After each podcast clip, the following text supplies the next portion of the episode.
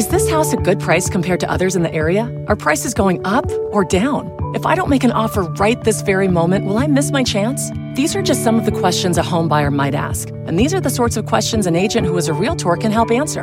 Because realtors have the expertise, data, and access to specialty training to help you navigate the process of buying a home. They provide support, guidance, and have your back every step of the way. That's what realtors do, because that's who we are. Realtors are members of the National Association of Realtors. Life is a highway, and on it there will be many chicken sandwiches. But there's only one McCrispy. So go ahead and hit the turn signal if you know about this juicy gem of a detour.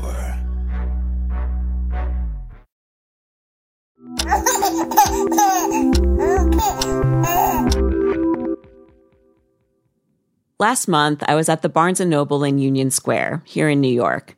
I was sitting in the green room, waiting for an author to arrive. She was launching a new book that day, and I was going to interview her on stage. Out on the floor, 300 people were finding their seats. This thing was sold out. People at the door were getting turned away. I have never seen a crowd this hyped for a book event. It was kind of blowing my mind. I've also never seen security guards at a book event, but there they were, clearing the area as the author came up through the freight elevator. She needed a human barrier to give her a little distance from her curious fans, most of whom are under 12 years old. when I go to schools, the kids always ask, How old are you? And then I, I, just tell them the year I was born, and then there's like a split second pause, and then some kid finishes the math first and yells out my age, and I'm like, Very good. And then the rest of the kids gasp and go, oh, That's my mom's age. I think, Yeah, that's cool. Like, your mom was a kid once. Your mom's probably super cool. This, my friends, is Raina Telgemeier. If you have a child in elementary or middle school, chances are at least one of her graphic novels has made it into your home. Maybe Smile, or Sisters, or Ghosts, or Drama, or even her adaptations of the Babysitters Club series. Her latest book, the one we were launching at Barnes & Noble, is called Guts. It is hard to overstate how highly anticipated this book has been. For a full week after Guts came out, it was the top selling book on Amazon, like of all printed books, above new releases by Stephen King, Malcolm Gladwell, Edward Snowden, Margaret Atwood, above She Said by the reporters who broke the Harvey Weinstein story, a children's book, a 200 page comic largely about throw up, performed better than all of that. That's right, throw up. This is our Halloween episode, so be prepared for some stomach churning moments. Raina's books are beautiful works of art about uncomfortable things. Guts ends with a fart. That's that can be considered gross, that could be considered immature, that could be considered a lot of things, but farts are funny. Honestly, they are. So instead of being embarrassed about it, instead of focusing on how uncomfortable it is, it's like, let's focus on the humor of it. Today, on The Longest Shortest Time, Raina Telgemeier tells us how some uncomfortable but funny in retrospect things in her childhood led her to accidentally become a hero to kids around the globe. And later in the show, Raina will answer some questions from an actual child.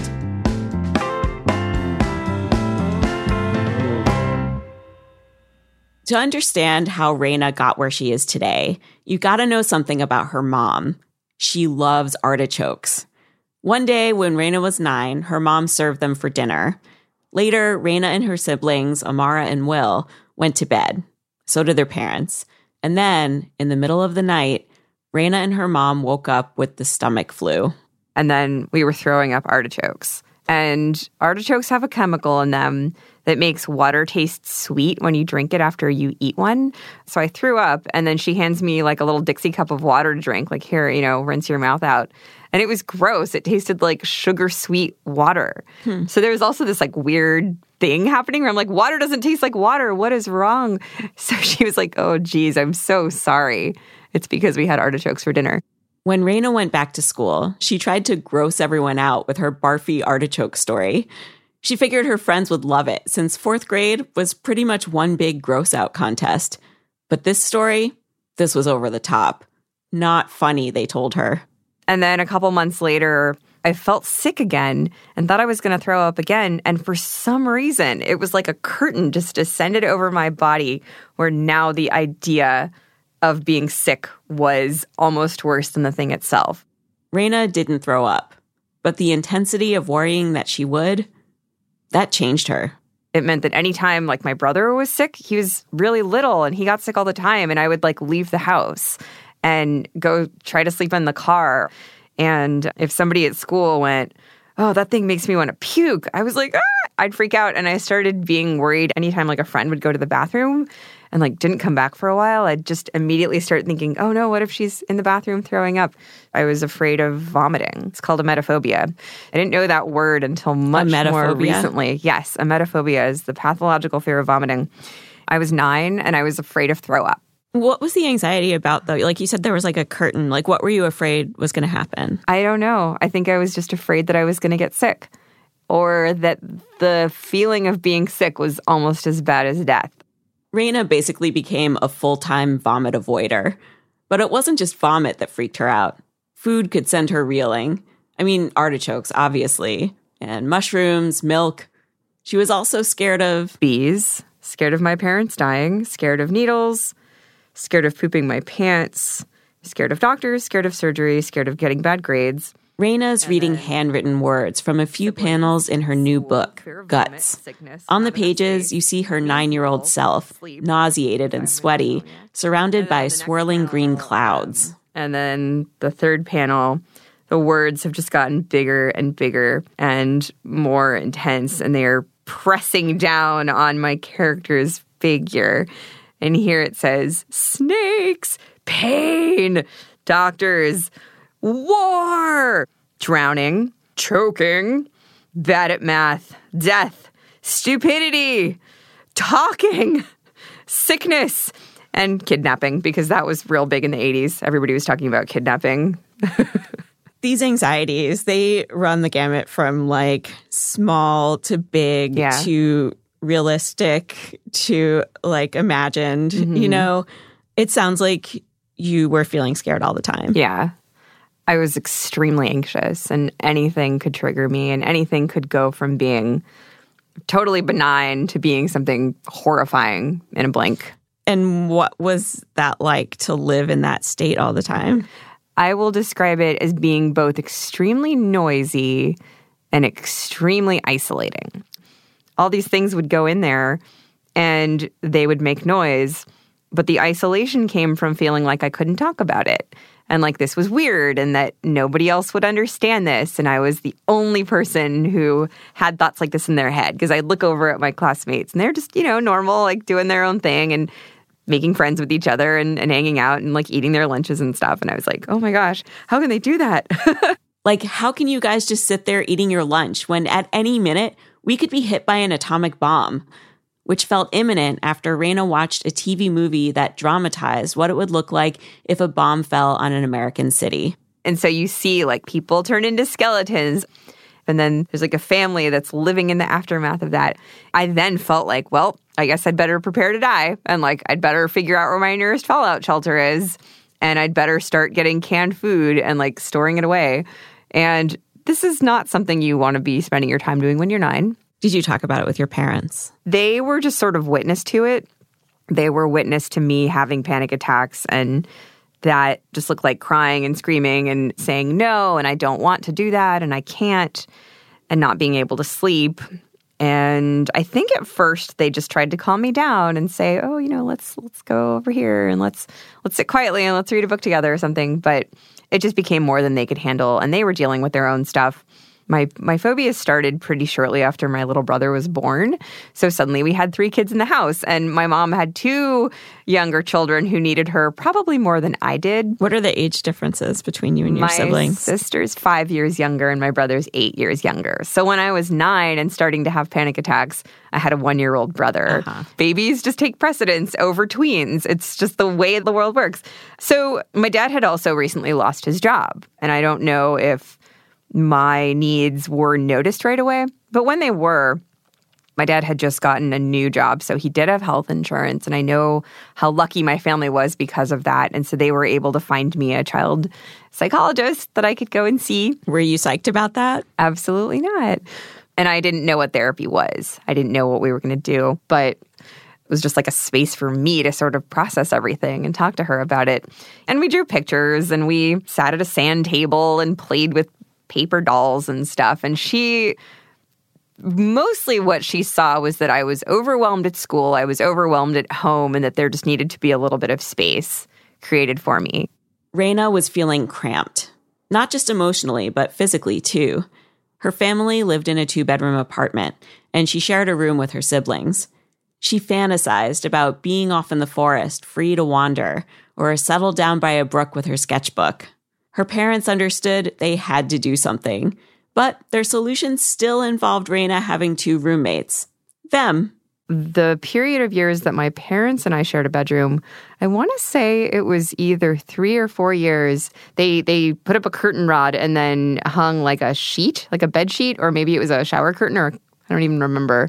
But it was a curtain that you could you could pull open to let light in, but most of the time it was shut so that we could sort of have our own individual spaces. Mine was the small part of the room. So, not quite the forest. But I did have the window. Despite her dad's snoring, Raina's move into her parents' room helped. She could breathe a little easier, not live in a constant panicked state. Therapy helped too.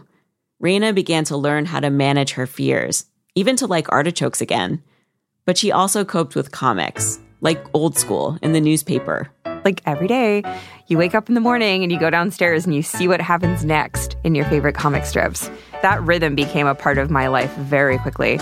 And I think because I was reading so many comics, I also started making my own. So I had been drawing characters inspired by my favorite shows on TV. And suddenly my characters looked more like Calvin and Hobbes and more like the characters in For Better For Worse. And they started having, you know, word balloons coming out of their mouths.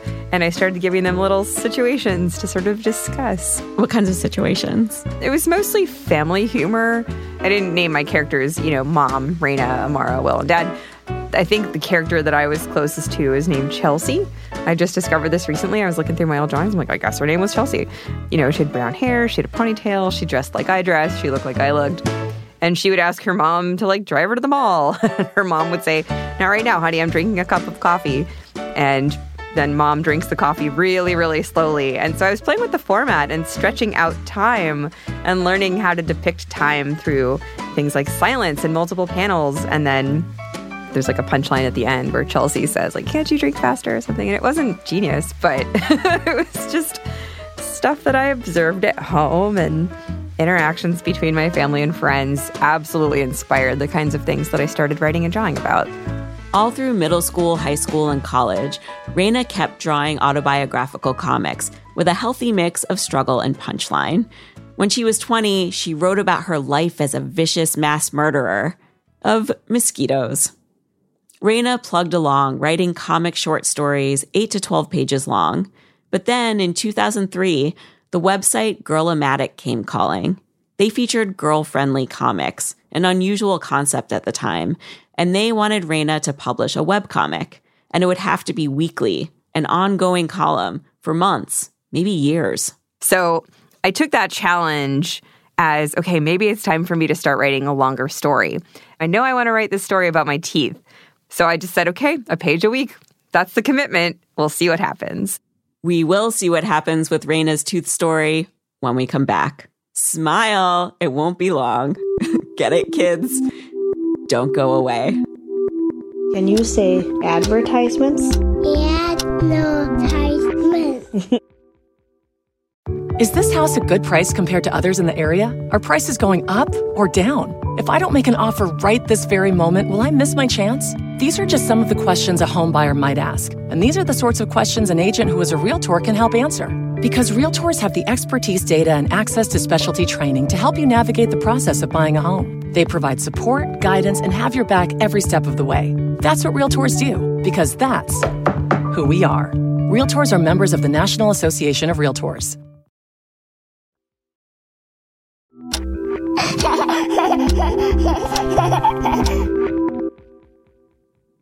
We're back with cartoonist Raina Telgemeier. Okay, about that tooth story. It was a genuine childhood trauma. When I was 11 years old, I tripped and fell and knocked out my two front permanent teeth, and then had to spend four and a half years dealing with braces, headgear, surgery, tooth extractions, tooth moving, and just, I mean, it was a nightmare. This is the four and a half year nightmare that Raina documented step by step in her weekly webcomic for Girl-O-Matic. So I fell on pavement. I knocked one of my two front teeth directly out. It was sitting on the pavement, and the other one got shoved up into my gum. So we couldn't find it. We were like, where's the tooth? My mom put the one that was out into milk. This happened at like 10 o'clock at night. And for some reason, my dentist was still in his office. And so she rushed me to the dentist. He put both teeth back in place, put like a sort of like a cast on them to keep them stable. And then when he took the cast off a few weeks later, we realized that the two front teeth had been damaged in this process. And so they suddenly set up higher in my mouth than they were supposed to, which left me with this really weird gap in the front of my face. And then I had a couple of root canals. And after that, they tried to put braces on me to try to move those two front teeth back down into their original position. But the nerves had been damaged and the teeth were quote unquote dead. And they were like, well, they're not moving. Um, it took a long time to figure out what to do. We could have put dentures in me, people weren't really doing implants yet, especially for children. So implants weren't an option. So my orthodontist kind of made this all up on the fly. He took those two front teeth back out and then put braces on all of the rest of my top teeth to slide them together. I know. It sounds impossible, right? But this is what the orthodontist did. He used braces to force all of Raina's teeth toward the middle of her mouth to make it look like the gap never existed. In the meantime, he put a couple of fake teeth in the gap while the braces worked their magic. But closing that gap took a couple of years. And they were like shaving off the sides of the fake teeth yeah. as the gap closed. Yeah. And then I had like one fake tooth in the center as opposed to two. It was very strange. When the gap was finally closed and the last shred of fake tooth had been removed, Raina's teeth looked a little out of order, like her canines were where her lateral incisors were supposed to be. So the orthodontist put bondings over her teeth to shape them to look more natural. Honestly, probably nobody noticed it was happening except for me, but I was so self conscious of it that I just felt like there was an arrow pointed at my face at all times you know, when you're in middle school and then early high school, everybody's talking about their first kisses and people are starting to like each other. And I just felt like I was not allowed to even participate in that. Raina eventually learned that everyone's got their insecurities, which helped her to feel more like she belonged. For the next couple of decades, Raina found herself telling her tooth story a lot to new friends. It felt good to get it down on paper. Maybe she wouldn't have to explain it so much. But that process wasn't quick. It took Raina four years to get the story completed on Girl-O-Matic. In the meantime, Scholastic had hired her to draw graphic novel versions of The Babysitter's Club. And on the side, she kept writing short comics about her own life. Once a year, she'd Xerox those and bring them to comics conventions, lay them out on a table in a hotel ballroom, and sell them for a dollar a pop. And I guess my style of artwork had a lot in common with my influences. So I had grown up on Disney and comic strips. So people would pick up my minis and they'd go, Oh, this is really cute. Would this be appropriate for my kid to read? And I would say, Yes, except for page um, four in uh, volume five. Like, don't let them read that part. There wasn't anything too bawdy as far as comics go, just typical late night college partying stuff. And that just kept happening. So people kept asking if my work was appropriate for their kids. And so as I continued writing short stories and publishing them as mini comics, I started to sort of veer more in that direction. Like, okay, let me just focus on the childhood memories and make sure that I don't put anything offensive in there. And it was because people kept asking. And it seemed like they enjoyed those ones the most anyway. That was what I got the most feedback on and positive response to. Did you want to be writing for kids? I never thought about it. I never realized that that's what might happen. Um, that was never my goal. And even when Scholastic first offered to publish Smile, I was like, really? For a kid's book? Okay. Smile was published as a printed book in February 2010. Incidentally, the same month my daughter was born. At that time, there wasn't really a market for children's graphic novels, and definitely not graphic memoirs about real childhood traumas. In art school and in pitch meetings, people told Raina work like hers would never sell. Graphic novels were not real literature, they said. And anyway, girls don't read comics. But clearly, kids are devouring her stories. Raina has over 18 million books in print globally, and they've been translated into 22 languages. She gets about 100 emails a week from fans, not to mention letters, drawings, and kid comics handed to her at live events. And you sent me some of the letters that you've gotten. I have one there in front of you. Could you read that for us? Yes. When I was in third grade, eight years old, I had a similar accident to yours in Smile. I was ice skating with my best friend and I fell, knocking out my two front teeth. This was heartbreaking to me because they were my first two adult teeth. I was devastated. After I got new front teeth, I went through the process of a gate, palate expander, spacers, and braces, which I've had for three and a half years now. I found your book a couple of weeks after my accident. Your book helped me get through the hardest of my journey and helped me realize that I was not alone. I love all of your books so much.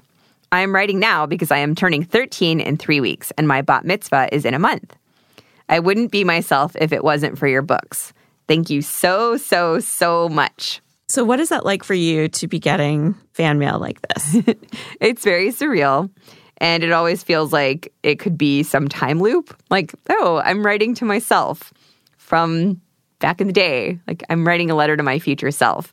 I don't know if you've ever done that where there's like a website where you can like write a letter to future you. And I've actually done that a couple of times, just like one year into the future.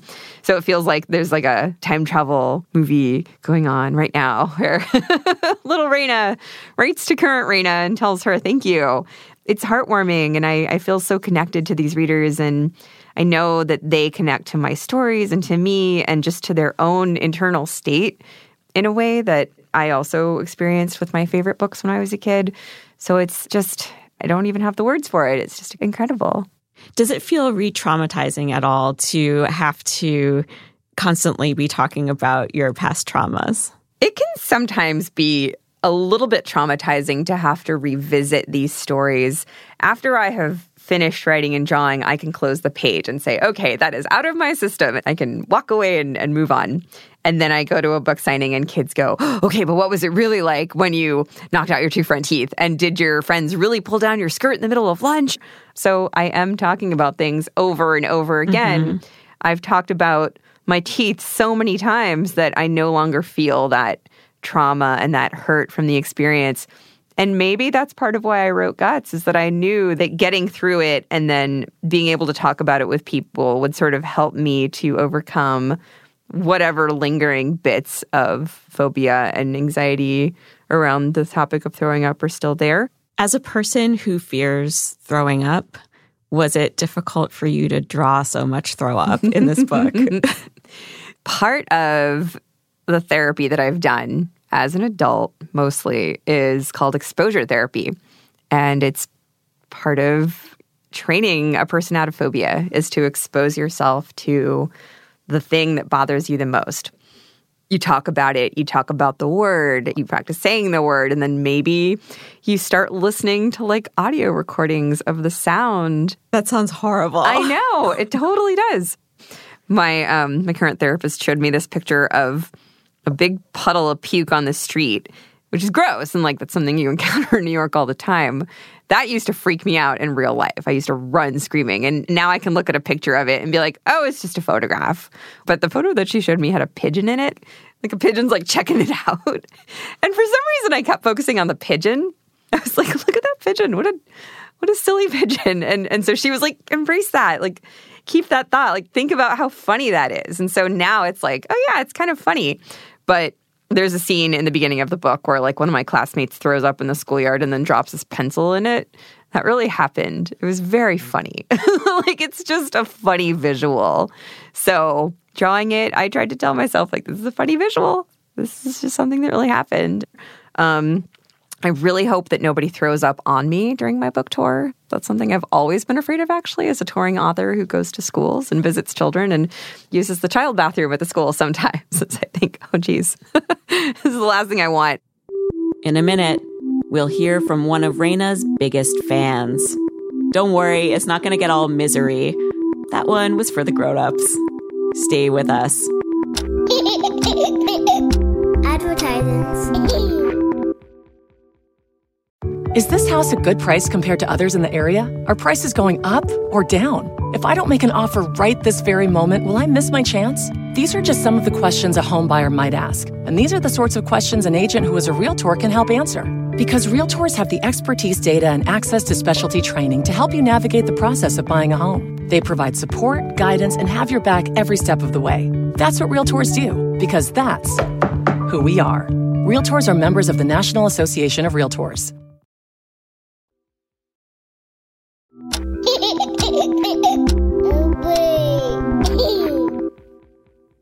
We are back, and I want to tell you more about this launch event I did with Raina. The most memorable part for me was the Q&A period. And I've got to tell you, as a person who has spoken in front of a lot of adult audiences, here is how Q&A usually goes. I'll say, "Does anyone have any questions?" And this is what I hear. Come on, I'll say, one of you has a question. It's okay, just ask. Now's your chance. Then someone will slowly raise their hand. After they ask their question, I'll get a few more. But when I asked Raina's audience if there were any questions, dozens of tiny hands shot up. By the end, there must have been over a hundred hands waving in the air. I challenged the kids to ask Raina questions she had never heard before, so that she would remember this event the most in the blur of her tour. Yes, I see this as a competition. One kid asked, Can I be your friend? Raina's answer, Well, yeah, through my books, but not the kind of friend who will come over for dinner. Another kid was dying to know if Raina has thrown up as an adult. Nope, not since she was nine. Well, one of your child fans lives in my house. Her name is Sasha. Hi, Sasha. She's nine years old. Andy, uh, could you play clip one? Would you like to say hi to Raina Telgemeier? Hi, Raina Telgemeier. So that's Sasha, and she really wanted to ask you some questions, but she is in school right now. So I recorded her asking her questions. This is a surprise. I love it. So here's the first one. Why did you choose to write about your life? Actually, it wasn't a choice. I've just been doing it for a long time. I was a kid who kept a diary, and then I started illustrating the entries in my diary. And before I knew it, I was drawing journal comics pretty much every day. I started doing it when I was about 11, and I kept doing it all the way through college. I always thought, well, I'm never going to be a writer because I don't have an imagination. All I ever write about is my own life. And it turns out you are a writer, no matter what you're writing about, even if it is just your daily life and your daily struggles. I'm going to ask a follow up to that question Okay. that Sasha asked you. Um, why have you chosen to tell your stories through pictures? That was another choice I don't even feel like I made. It's just the way that I tell stories. I am a cartoonist. Just like some people are filmmakers, some people are singers, some people are dancers. I make comics. It's my preferred storytelling format. I've been making comics since I was in elementary school. And so the idea of writing a story that doesn't have pictures is like a language I don't even know how to speak. my language is both words and pictures. Sometimes when I'm talking to a human person in real life, my brain will just for a second switch into line mode where I can sort of see the way that I would draw their face. I can see the lines in front of me as if they're superimposed over the real life thing. Um, I think my brain is just sketching constantly and, and, and trying to imagine how to draw something. Okay, let's hear the next question. Who is your favorite sibling? I plead the fifth. I'm not going to name a favorite sibling because I only have two, and they'd be very mad at each other uh, if I named only one. This morning, we were talking about it, and she was like, She's just going to say she doesn't have a favorite. And I, and I was like, Yeah, she probably will.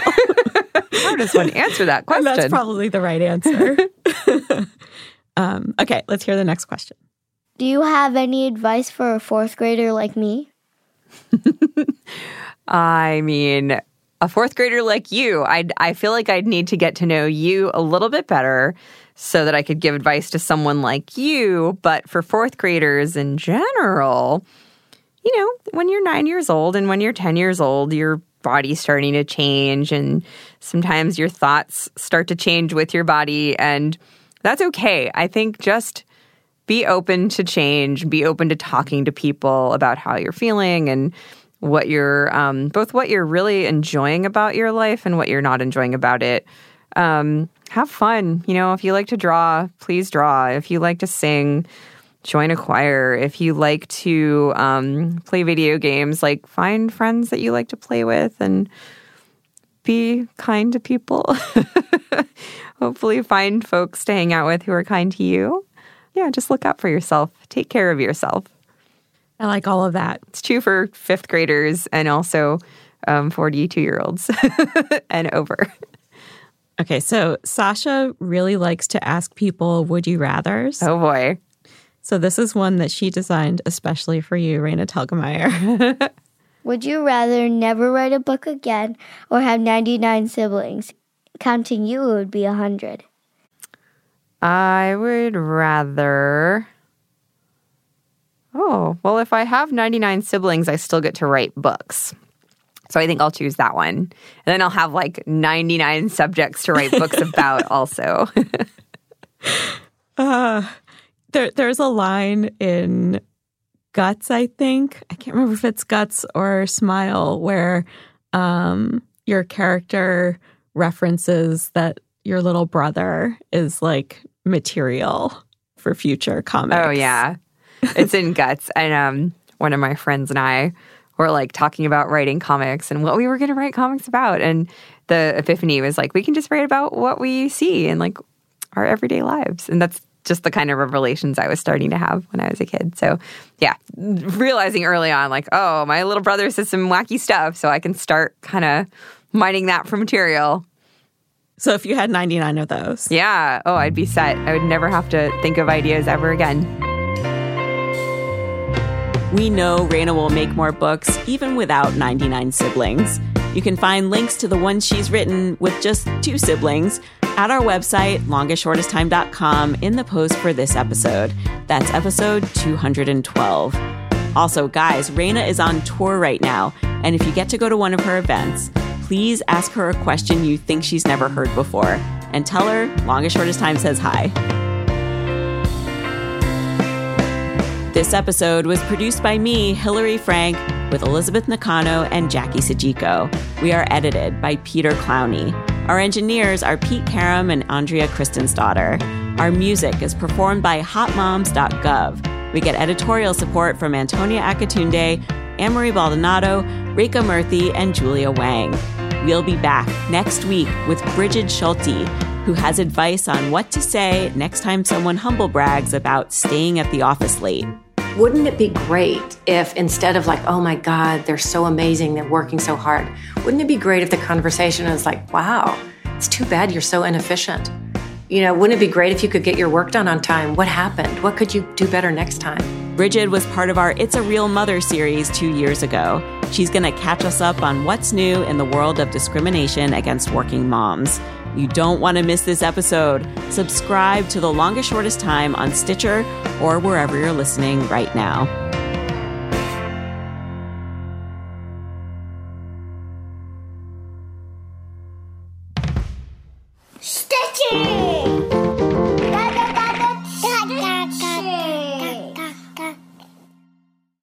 It's one thing falling in love with a house, picturing yourself moving in and calling it home and quite another navigating the world of price negotiating, mortgage lenders, and finding the budget that works best for you.